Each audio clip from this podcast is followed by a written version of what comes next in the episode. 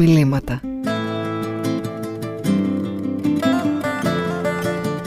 Ανθολογία κειμένων και σχολείων. Επιμέλεια παραγωγή Γιώργος Μπάρλας. Γεια σας φίλοι ακροατές, ομιλήματα στην Πυριακή Εκκλησία. Τα τηλέφωνά μας 210-41-18-602 και 210-41-18-640.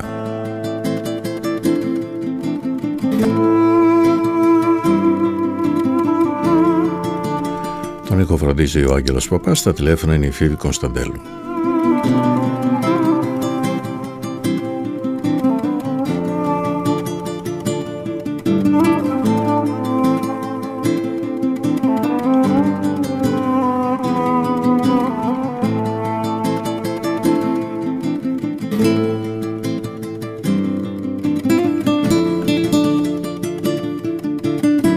Επιστρέψουμε στο βιβλίο του Νικήτα Καυκιού «Ζήσε στ' αλήθεια. Κράτα ζωντανή την καρδιά σου στην αγάπη» από τις εκδόσεις Αρμός.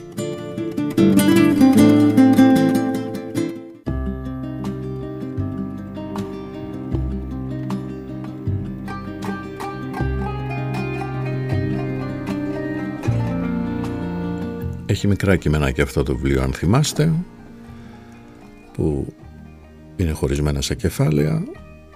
Ένα από αυτά, το 12ο κεφάλαιο, έχει ως τίτλο «Η αμαρτία είναι οδύνη». Η αμαρτία είναι το υποκατάστατο της αληθινής ζωής, όπως ο αυνανισμός της ερωτικής επαφής, το ηλεκτρονικό τσιγάρο του καπνίσματος ή το video game της δράσης. Η αμαρτία είναι το ψέμα, το οποίο αδειάζει τη ζωή από το νόημά της. Αμαρτίες στη γλώσσα της Εκκλησίας ονομάζονται οι συμπεριφορές και οι φαντασίες που αποσκοπούν στη βραχυπρόθεσμη ικανοποίηση εγωκεντρικών παρορμήσεων. Όσο πιο έντονα παραδίδεται κανείς την αμαρτία, τόσο περισσότερο απομακρύνεται από τη Θεία και την ανθρώπινη αγάπη. Όχι βεβαίως ότι δεν μας αγαπά ο Θεός ούτως ή άλλως, αλλά εμείς απομακρυνόμαστε από την αγάπη Του. Όσο αμαρτάνει, τόσο βυθίζεται στην απόγνωση της εγωκεντρικής αναζήτησης για ικανοποίηση. Αυτός που θα ζήσει βαθιά την αμαρτία θα οδηγηθεί σε επώδυνο αδιέξοδο. Κάποια στιγμή θα αναδυθεί μέσα του ένα καρδιακό, γοερό, φτάνει πια, δεν αντέχω άλλο, αέρα. Αυτή η απεγνωσμένη ανάγκη για καθαρές εισπνοές συνιστά ισχυρό κίνητρο μετανοίας, επιστροφής στην αγάπη, αναζήτησης της αυθεντικής, λυτρωμένης, αναστάσιμης ζωής. Αυτός που παλεύει να σταματήσει την αμαρτία χωρίς να θεραπεύσει τα αίτια που την προκαλούν, μοιάζει με αυτόν που προσπαθεί να αδειάσει μια λεκάνη με νερό χρησιμοποιώντας ένα κουταλάκι, ενώ αυτή βρίσκεται κάτω από μια βρύση που τρέχει. Αμαρτωλός δεν είναι αυτός που εξαιτίας των αδυναμιών του τα κάνει συνεχώς θάλασσα με τον εαυτό του και τους άλλους, όσο αυτός που χρησιμοποιεί τους άλλους για να περνάει καλά. Αυτός που με τις πράξεις του προσπαθεί να ικανοποιήσει τα δικά του συμφέροντα, αδιαφορώντας για το καλό των άλλων. Στην εκκλησιαστική γλώσσα, όταν ομολογούμε την αναξιότητά μας και παραδεχόμαστε ότι είμαστε χειρότεροι από όλους τους άλλους, δεν αναφερόμαστε σε μια αντικειμενική πραγματικότητα, αλλά σε μια πνευματική εμπειρία. Πρόκειται για βιωματική ομολογία της ταπείνωσης ενώπιον της χάριτος του Αγίου Πνεύματος, της πληρότητας της Θείας Δόξας. Όσο περισσότερη η συναίσθηση της παρουσίας του Θεού, τόσο εντονότερη η αίσθηση της ταπείνωσης. Έτσι, για παράδειγμα, όταν ο Άγιος Θεόκτηστος ο Στουδίτης, 9ος αιώνας, γράφει ότι ποτέ δεν υπήρξε τόσο άσωτος άνθρωπος όσο αυτός και ότι είναι χειρότερος από το ληστή και την πόρνη, δεν αξιολογεί με ηθικά κριτήρια τον εαυτό του, απλά εκφράζει τη βίωση της χαριτωμένης μετάνοιας. Ομοιώθη η βασιλεία των ουρανών ανθρώπο, ο οποίος εξομολογήθηκε τα μύρια όσα είχε κάνει. Την επόμενη Κυριακή, όταν εμφανίστηκε στη Θεία Λειτουργία, ο ιερέας, αντί να τον κοιτάξει υποτιμητικά, τον παρακάλεσε να τον διακονήσει στο ιερό, να κρατάει τη λαμπάδα στην ανάγνωση του Ευαγγελίου και να απαγγείλει το πιστεύω.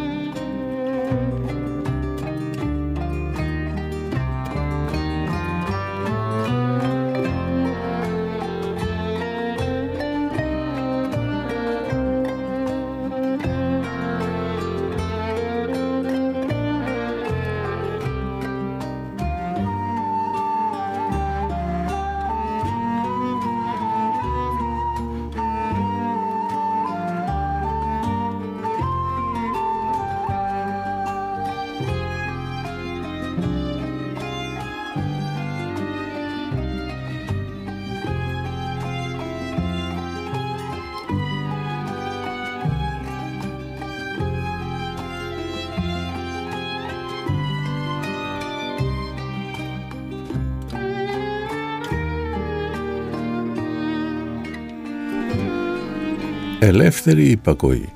Να ακούς με προσοχή τον πνευματικό σου, αλλά αν ο λόγος του σε ενοχλεί αντί να σε βοηθά, να σε στηρίζει και να σε ελευθερώνει, μην τον υπακούς. Η απόλυτη υπακοή προϋποθέτει να είσαι σε υψηλά ασκητικά μέτρα και ο πνευματικός να έχει διάκριση. Και αφορά τους μοναχούς η απόλυτη υπακοή.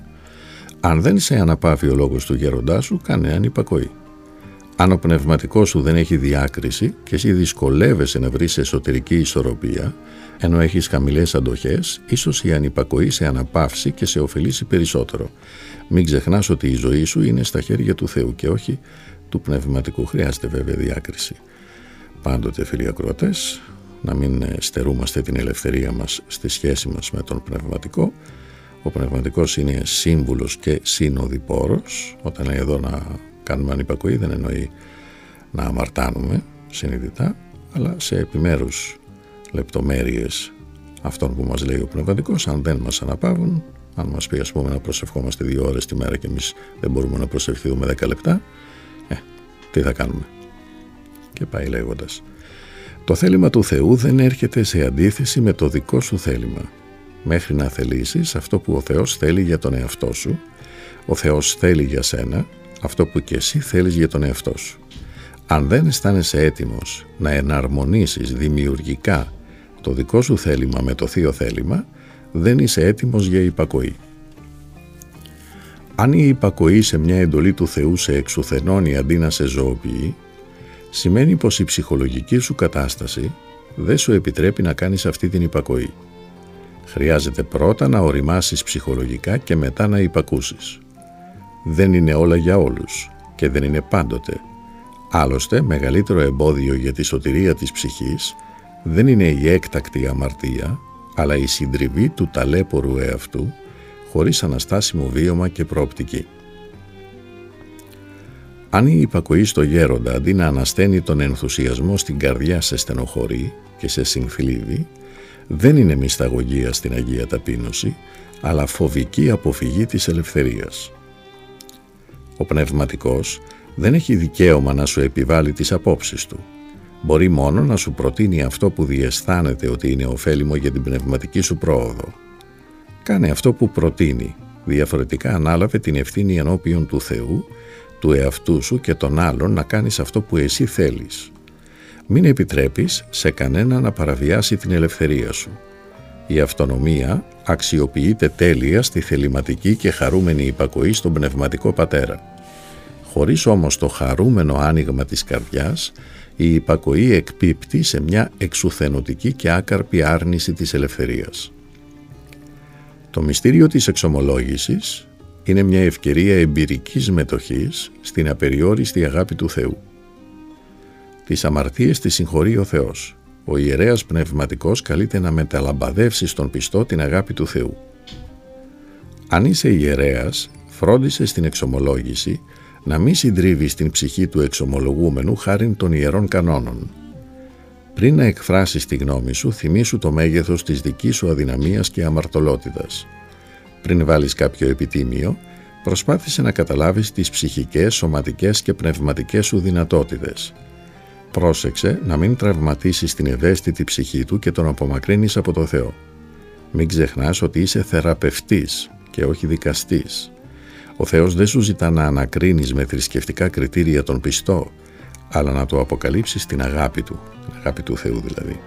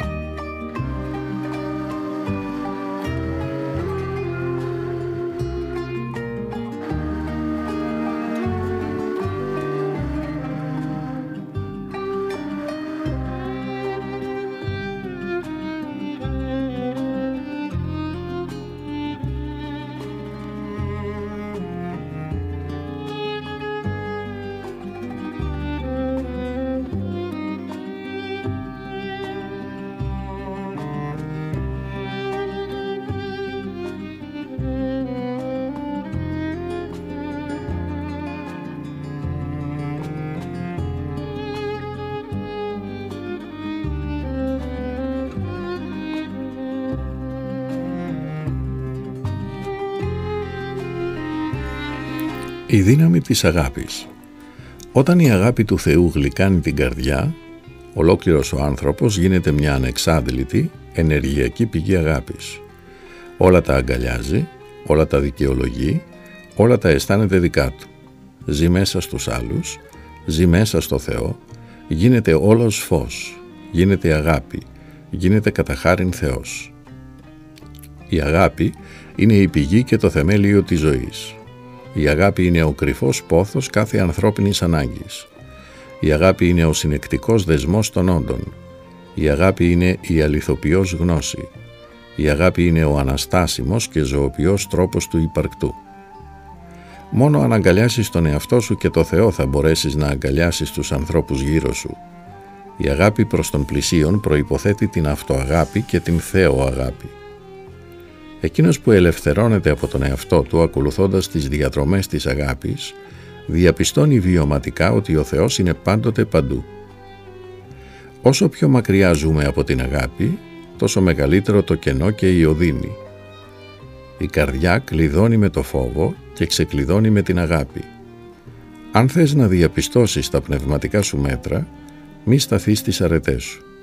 Καλύτερα εξέτασε τον τρόπο με τον οποίο στέκεσαι απέναντι στα λάθη και τα σφάλματα των άλλων. Ο μεγαλύτερος πόνος είναι η απώλεια της αγάπης, της ανθρώπινης αγάπης ή της θείας αγάπης. Η σκοτεινή νύχτα της ψυχής που συνοδεύει το χωρισμό συνιστά τον μέγιστο τραυματισμό του ανθρώπου. Η οικονομική κρίση, η ασθένεια και ο θάνατος προκαλούν ασήμαντη οδύνη αν δεν πληγωθεί η αίσθηση και η δυνατότητα της αγάπης. Όταν κατοικήσει μέσα σου η χάρη του Αγίου Πνεύματος, δεν γίνεσαι καλύτερος άνθρωπος, μεταστοιχιώνεσαι σε αγάπη για ολόκληρο το σύμπαν. Η ύπαρξή σου γίνεται αγάπη. Δεν αγαπάς, είσαι αγάπη. Αν μια σκέψη, πράξη ή αίσθημα δεν υποστηρίζει την αγάπη, υπηρετεί τη ματαιότητα. Η αγάπη είναι ο μόνος δρόμος, ο στενός, ο μέγας. Ο άνθρωπος του Θεού νιώθει την καρδιά του να φλέγεται από αγάπη για αυτόν που τον πληγώνει.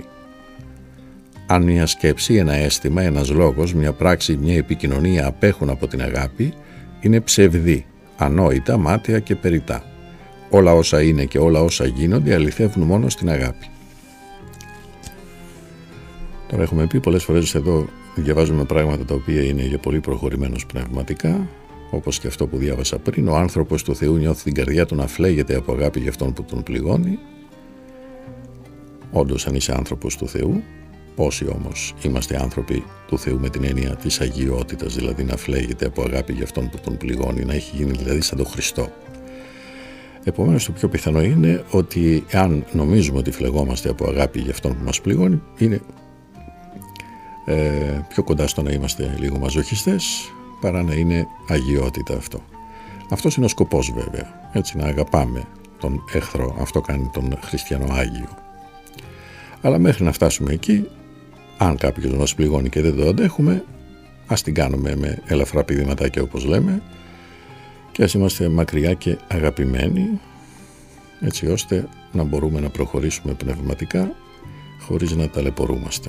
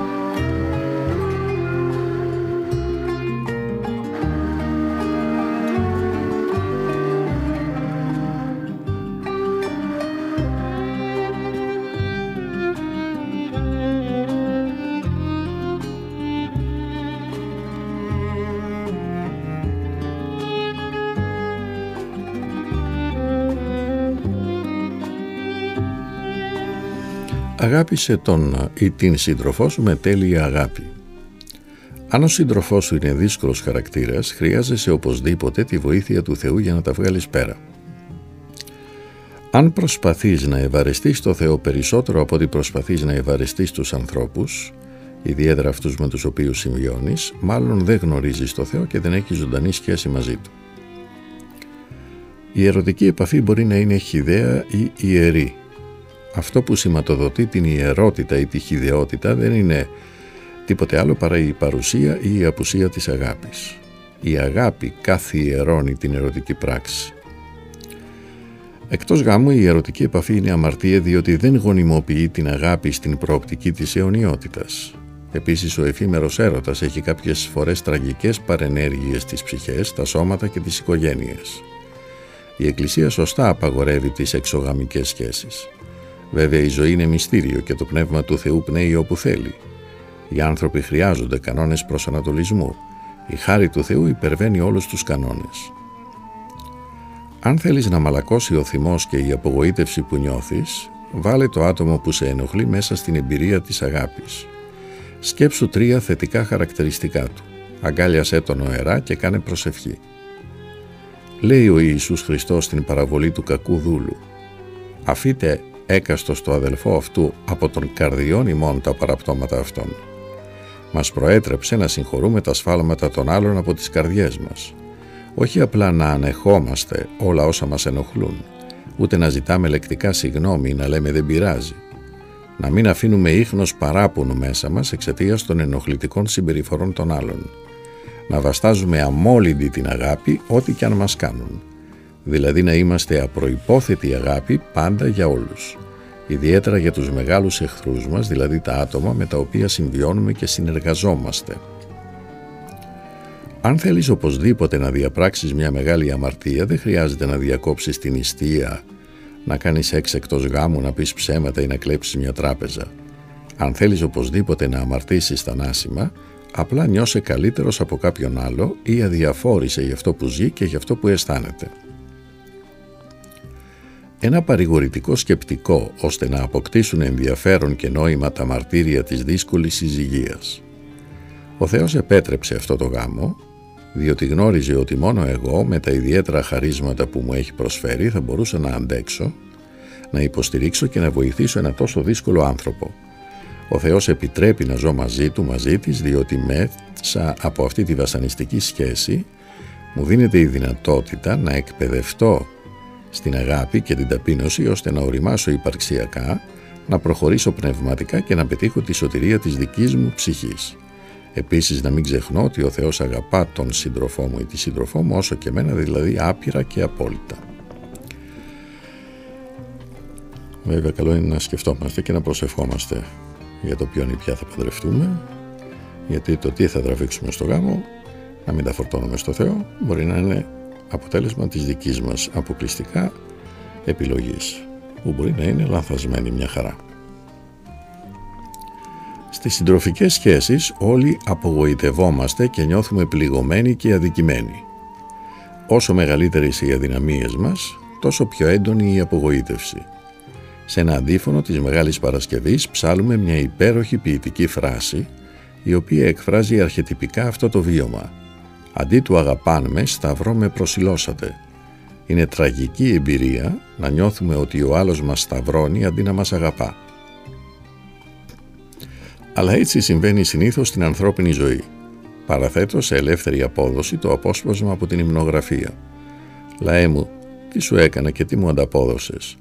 Αντί του μάνα μου έδωσες χολή και αντί του ύδατος μου έδωσες ξύδι και αντί να με αγαπάτε με καρφώσατε στο σταυρό». Αν είναι γεμάτη η καρδιά σου με το Θεό, δεν απαιτείς να σε σέβονται. Αισθάνεσαι την ανάγκη να σέβεσαι εσύ τους άλλους, όλους τους άλλους. Αν πριν μιλήσεις, δεν πουτήξεις τη γλώσσα σου εκεί που ματώνεις, αυτό που θα πεις δεν θα αγγίξει κανένα. Πόσο σοφά η Εκκλησία εύχεται υπέρ των μισούντων και αγαπώντων ημάς, προτείνοντας πρώτα αυτούς που μας μισούν. Το υπέρ των αγαπώντων είναι εύκολο και κατανοητό. Το υπέρ των μισούντων είναι μυστική, υπαρξιακή ανάγκη και θεολογική προϋπόθεση σωτηρίας. Πώς θα έλθουμε σε κοινωνία με το Θεό και με τους ανθρώπους που εκουσίως ή ακουσίως πληγώσαμε? Πώς θα χωρέσουμε στη Θεία Αγάπη αν δεν συγχωρεθούμε με τους ανθρώπους που νιώθουν οργή εναντίον μας? Τους μισούντας ημάς, Κύριε ελέησον. Είναι ζήτημα ζωής ή θανάτου στην αιωνιότητα. Συμβαίνει στις συντροφικές σχέσεις να καταπιέζει τόσο πολύ ο ένας τον άλλο, ώστε να του διαλύει την ύπαρξη. Μου έκανε εντύπωση, λέει ο Νικήτας Καυκιός, η διατύπωση μιας τέτοιας εμπειρίας στην Παλαιά Διαθήκη στο βιβλίο των Κριτών. Με τέτοιους λόγους εταλαιπωρούσε κάθε ημέραν η δαλιδά των Σαμσών και τον εστονοχωρούσε τόσο μάλιστα πολύ, ώστε εκείνος ελιποθύμησε μέχρι σημείου να πλησιάσει τον θάνατον. Και εγένετο ότε εξέθλιψεν αυτόν εν λόγης αυτής πάσας τας ημέρας και εστενοχώρησεν αυτόν και ολιγοψύχησεν έως του αποθανήν. Πόσοι από εμάς έχουμε νιώσει αυτή την ένταση της στενοχώριας μέχρι θανάτου μέσα σε μία σχέση και ολιγοψύχησεν έως του αποθανήν. Τι σημαίνει η φράση να αγαπάτε τους εχθρούς σας? Δεν σημαίνει να αγαπάμε κάποιους μακρινούς εχθρούς, αλλά να φερόμαστε με καλοσύνη, ευγένεια και σεβασμό σε όσους μας ενοχλούν, μας πληγώνουν και μας εξουθενώνουν, ιδιαίτερα αν αυτοί οι εχθροί ανήκουν στο οικογενειακό μας περιβάλλον. Δεν μπορείς να νικήσεις πραγματικά τον άλλο παρά μόνο μέσα από την ήττα, δηλαδή μέσα από την αγάπη. Η αγάπη νικά πάντοτε και μόνο δια της ήττας. Πιστεύεις ότι έχεις δίκιο, ότι οι άλλοι δεν σε καταλαβαίνουν, σε αδικούν και προσπαθείς να βρεις επίμονα το δίκιο σου? Αν ναι, δεν ξεκίνησες ακόμη την πνευματική σου πορεία. Να θυμάσαι όμως ότι ο Θεός ακόμη και σε αυτό το εκτός φάσεως στάδιο σε αγαπά, σε ποθεί και σε στηρίζει απέραντα. Ξεχώρισα χτες μια δυνατή ποιητική φράση από την Παλαιά Διαθήκη. «Επιθυμία ευνούχου από παρθενός εν εάνιδα, ούτως οποίον εν βία κρίματα». Αυτός που θέλει με το ζόρι να επιβάλλει τις απόψεις του σε κάποιον άλλο, μοιάζει με τον ευνούχο που επιθυμεί να διακορεύσει νέα παρθένα.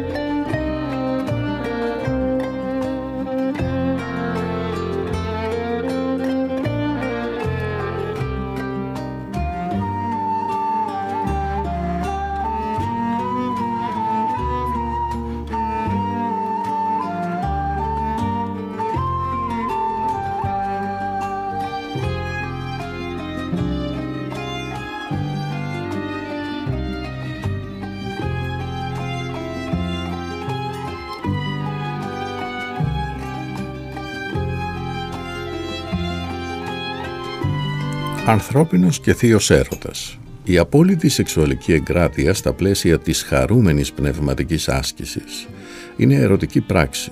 Ενεργοποιεί την καθολική ερωτική δυνατότητα του ανθρώπου.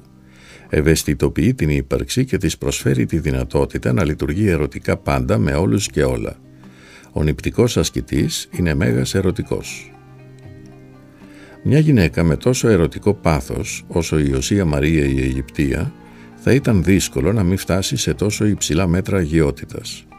Αφού μπορούσε να δίνεται τόσο ολοκληρωτικά στους άνδρες, δεν θα μπορούσε να μην δοθεί ολοκληρωτικά στο Χριστό. Ο οριζόντιος, ανθρώπινος έρωτας, μετεστράφει σε κάθετο, θείο έρωτα. Ο έρωτας υπερβαίνει τους κανόνες και τη λογική. Ο θείος έρωτας νικά το θάνατο. Ο ανθρώπινος έρωτας εφτάνει μέχρι το θάνατο. Ο ανθρώπινος έρωτας είναι η εισαγωγή στη ριζική ανασφάλεια. Ο θείος έρωτας είναι η εισαγωγή στην έσχατη ελπίδα. Αν ερωτευτείς αυτό που προέρχεται από το χώμα, στρέφεσαι προς το χώμα.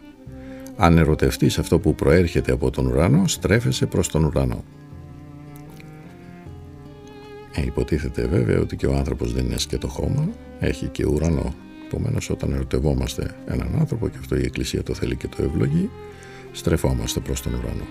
Αλλά μπορεί βέβαια να ερωτευτούμε μόνο ένα άνθρωπο που πιστεύουμε ότι απλά μας δίνει κάποια ειδονή, και επομένως τότε ερωτευόμαστε ένα σώμα μόνο, χωρίς ψυχή, χωρίς κάτι, ένα χώμα.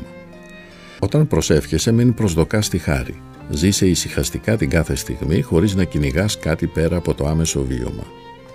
Σε ένα βιωματικό τώρα αιωνιότητα σου προσφέρεται ολόκληρη η ομορφιά και η αλήθεια. Η ποιοτική ερωτική επαφή αληθεύει την ύπαρξη. Η ποιοτική προσευχή αληθεύει ολόκληρο το είναι.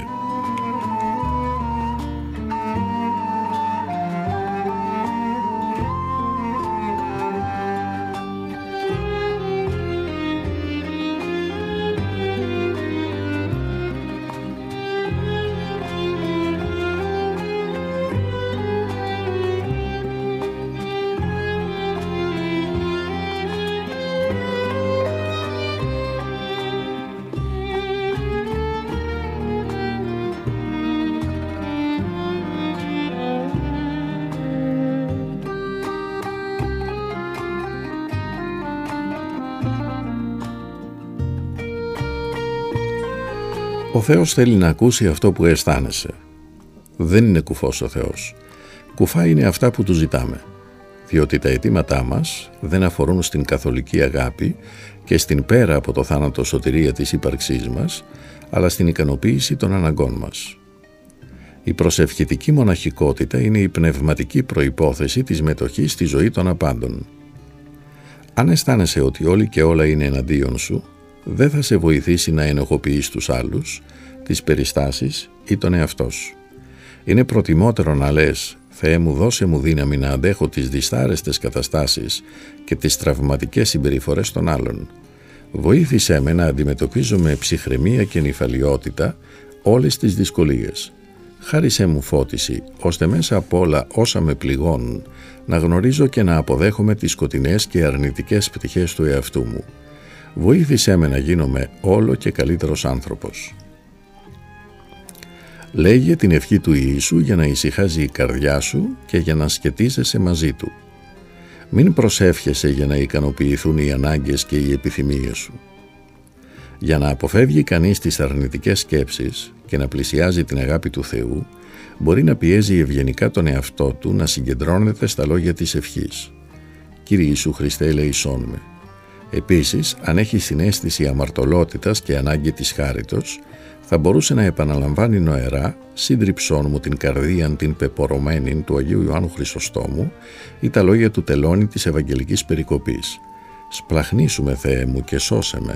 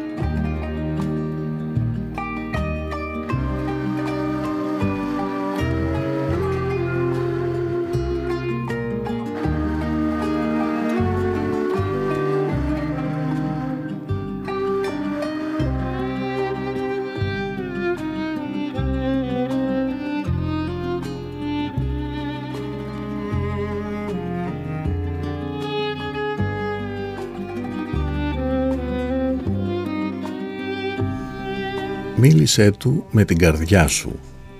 Κύριε Ιησού Χριστέ, η αληθινή ζωή των απάντων. Γνωρίζω ότι όλα όσα υπάρχουν μέσα και έξω από εμένα βρίσκουν την ισορροπία και το νόημά τους κοντά στην αγάπη σου. Οι άλλοι άνθρωποι δικαιολογημένα αναζητούν παρηγορία στις χαρές του κόσμου, διότι δεν είχαν την τύχη να σε συναντήσουν. ενώ εγώ αδικαιολόγητα σπατάλησα τις δωρεές που μου χάρισες και περιφέρομαι άστεγος εξαιτίας των αδυναμιών μου στην ξενιτεία από τη γλυκιά σου αγάπη. Σε ευχαριστώ, Κύριε, διότι με τη σοφία σου αναγνωρίζεις το μέγεθος των αδυναμιών μου και με την ευσπλαχνία σου, σε κάποιες δύσκολες στιγμές, δεν μου επιτρέπεις να πέσω στην αμαρτία ακόμη και όταν πολύ το επιδιώκω. Πάρε τη ζωή μου στα χέρια σου και οδήγησέ με εκεί που εσύ θέλεις, με τον τρόπο που ξέρεις, διότι εξαιτίας της κακής μου προαίρεσης γίνομαι ανεπίδεκτος σωτηρίας. Κύριε, απελευθέρωσέ με από την ανάγκη να νιώθω και να δείχνω σημαντικός. Βοήθησέ με να ησυχάσω γλυκά στην αλήθεια της μηδαμινότητάς μου. Και αυτά χρειάζονται προσοχή. Ο Θεός μας δημιούργησε κατ' εικόνα και καθ' ομοίωσήν του. Επομένως είμαστε πλάσματα που έχουν πάρα πολύ μεγάλες δυνατότητες, όχι από μόνοι μας, αλλά χάρη του Θεού. Αλλά πρέπει και εμείς να συνεργαστούμε και να καλλιεργήσουμε αυτές τις δυνατότητες, να στραφούμε δηλαδή, φίλοι ακροατές, προς το Θεό. Είμαστε μηδέν χωρίς το Θεό. Με το Θεό όμως είμαστε τα πάντα. Άρα όταν μιλάμε για μηδαμινότητα του ανθρώπου, αυτό δεν σημαίνει απελπισία, κατάθλιψη και απόγνωση. Μηδαμινός πρέπει να αισθάνεται ο άνθρωπος για να μην την ψωνίσει, να μην νομίζει δηλαδή ότι είναι Θεός, αλλά ότι καλείται να γίνει σαν το Θεό, ένας μικρός Θεός δηλαδή. Αυτό δεν πρέπει να το ξεχνάμε. Μόνο που δεν μπορούμε να γίνουμε από μόνοι μας, αυτό είναι το κρίσιμο. Σήμερα που η Εκκλησία ξεκινά την πορεία προς το σπήλαιο της Βιθλεέμ, λυπήσουμε και βοήθησέ με να συμμετάσχω τελευταίος σε αυτή την προσκυνηματική διαδρομή της Αγίας Μετάνοιας, διότι εκτός από σένα δεν έχω άλλη ελπίδα. Κάποιοι άνθρωποι, Κύριε, καταλαβαίνουν τη διδασκαλία σου, άλλοι έλκονται από τα έργα της σοφίας σου, άλλοι υποτάσσονται στην εξουσία σου, άλλοι φοβούνται τις απειλές σου. Αλλά εγώ είμαι τόσο αρρωστημένα αμαρτωλός και έχει τόσο πολύ πορωθεί η καρδιά μου, ώστε να μην μπορώ να αφυπνιστώ με κανένα τρόπο.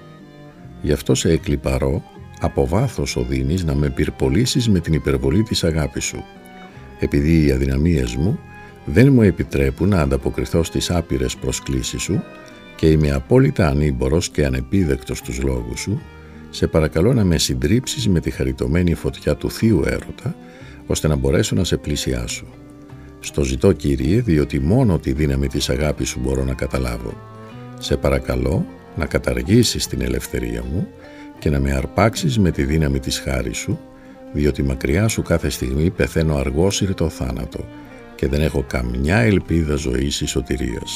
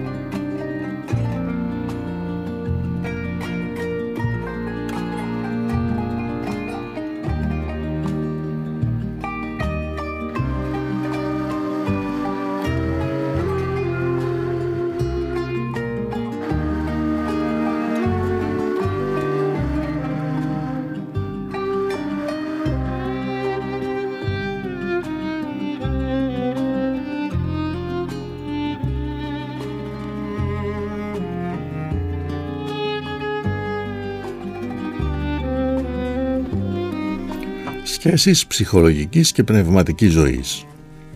Νιώθεις συχνά ανασφαλής, ευάλωτος, ευαίσθητος και εύθυκτος? Σημαίνει πως σου έχουν χαριστεί πολύτιμα ψυχολογικά χαρακτηριστικά, τα οποία θα σε βοηθήσουν στην πνευματική σου πορεία.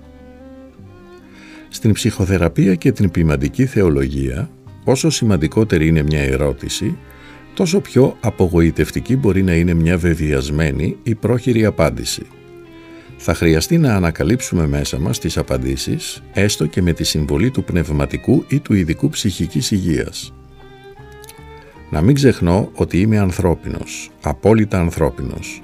Να μην ξεχνώ ότι είμαι δυνάμει Θεός κατά χάριν. Όσο και αν επιθυμεί ένας καθηγητής μαθηματικών να διδάξει σε ένα παιδί του δημοτικού όσα γνωρίζει για τα μαθηματικά, δεν μπορεί να το κάνει. Το παιδί θα χρειαστεί πολλά χρόνια κοπιαστικής μελέτης μέχρι να φτάσει στο επίπεδο του καθηγητή. Έτσι και ένας ψυχολόγος ή πνευματικός, όσο και αν θέλει να μεταγγίσει τις γνώσεις και την εμπειρία του στον θεραπευόμενο ή επιμενόμενο, δεν μπορεί να το κάνει. Και ο καθηγητής και ο ψυχολόγος και ο πνευματικός μπορούν και οφείλουν να μεταφέρουν στον άλλο μόνο αυτό το οποίο είναι έτοιμος να καταλάβει, να προσλάβει ή να καταφέρει. Με τη διαφορά ότι η ύλη της ψυχολογίας και της πνευματικής ζωής είναι απείρως πολυπλοκότερη και δυσκολότερη από την ύλη των μαθηματικών, διότι η ψυχολογία και η πνευματική ζωή αφορούν κυρίως στη σφαίρα των βιωμάτων και όχι της γνώσης. Για τον ισορροπημένο και ώριμο πιστό, φόβος Θεού σημαίνει δέος έναντι της συναίσθησης της παρουσίας του Θεού. Για τον αγχώδη και ανασφαλή άνθρωπο, φόβος Θεού σημαίνει υποταγή σε ηθικούς κανόνες για τον εξευμενισμό της αστυνομικής δικαστικής εσωτερικευμένης φιγούρας που ονομάζει Θεό. Ο φόβος του πρώτου είναι πνευματικά γόνιμη εμπειρία. Ο φόβος του δεύτερου απλά εμποδίζει την πορεία της ψυχικής και πνευματικής του ορίμανσης. Αν ακολουθώντας το πνευματικό μονοπάτι η ψυχή σου δεν ξεχυλίζει από χαρούμενο νόημα, αυτό που νομίζεις για αρετή είναι απλά ψυχολογικό πρόβλημα. Έδωσες την άδεια στον εαυτό σου να είναι ανθρώπινος? Προέτρεψες δυναμικά τον εαυτό σου να είναι θεϊκός? Στην ψυχοθεραπεία και την υπτική θεολογία αυτό που δεν είναι προσωπική εμπειρία δεν είναι αληθινή γνώση. Τις περισσότερες φορές, όταν ένας ειδικός ή ιερέας σε μια ομιλία ή μήνυμα προτείνει έναν τρόπο αυτοβελτίωσης, αισθανόμαστε αδύναμοι να εφαρμόσουμε στην πράξη αυτό που προτείνει. Αναδύεται μέσα μας ένα μεγάλο ερωτηματικό. Θα μπορούσαμε να ορθώσουμε ένα πανό, σαν και αυτά που σηκώνουν στις πολιτικές συγκεντρώσεις, το οποίο να γράφει ένα τεράστιο πώς. Θα μπορούσαμε να φωνάξουμε: «Μεγάλε, καλά μας τα λες, αλλά πες μας πώς θα γίνουν στην πράξη όλα αυτά που προτείνεις». Στην πραγματικότητα, ο ειδικός ή ο ιερέας ξέρουν το τι χρειάζεται να κάνουμε, αλλά δεν μπορούν να μας προσφέρουν άμεσα τις δυνατότητες ώστε να το εφαρμόσουμε στην πράξη. Με το πώς θα αναμετρηθούμε οι ίδιοι. Θα αξιοποιήσουμε στο βαθμό που μπορούμε τις δυνατότητές μας και στο τέλος θα γίνει αυτό που είναι δυνατό να γίνει. Οι προτάσεις του ειδικού ή του ιερέα υπογραμμίζουν τους στόχους και μας δίνουν την αίσθηση για να ξεκινήσουμε την αλλαγή. Καλό είναι να μην φορτωνόμαστε το βάρος της ευθύνης να πετύχουμε όσα μας προτείνουν. Και όταν τα λόγια τους μας φορτώνουν με αισθήματα μειονεκτικότητας και ενοχές, να τους δείχνουμε καλοπροαίρετη αδιαφορία.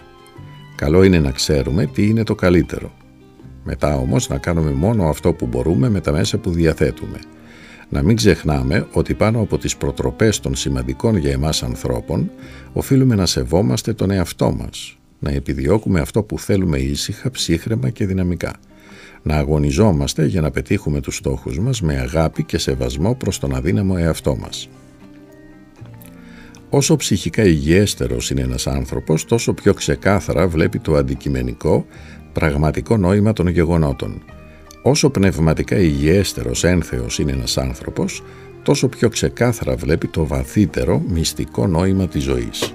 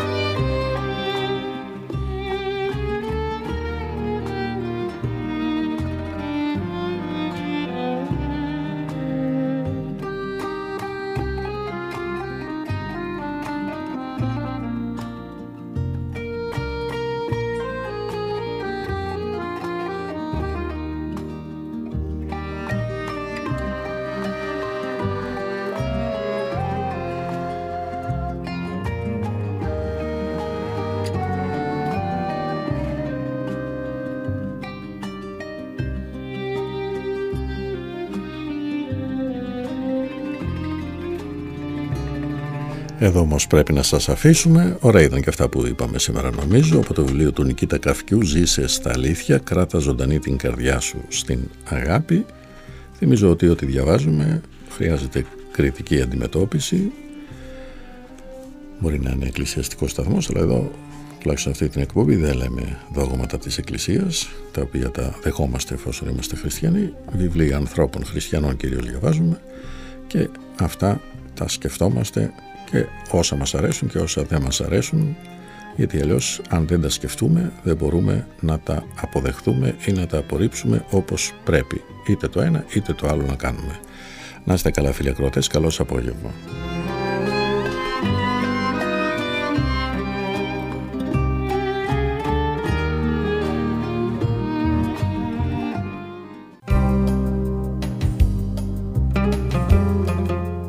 Ομιλήματα. Επιμέλεια παραγωγή Γιώργος Μπάρλας.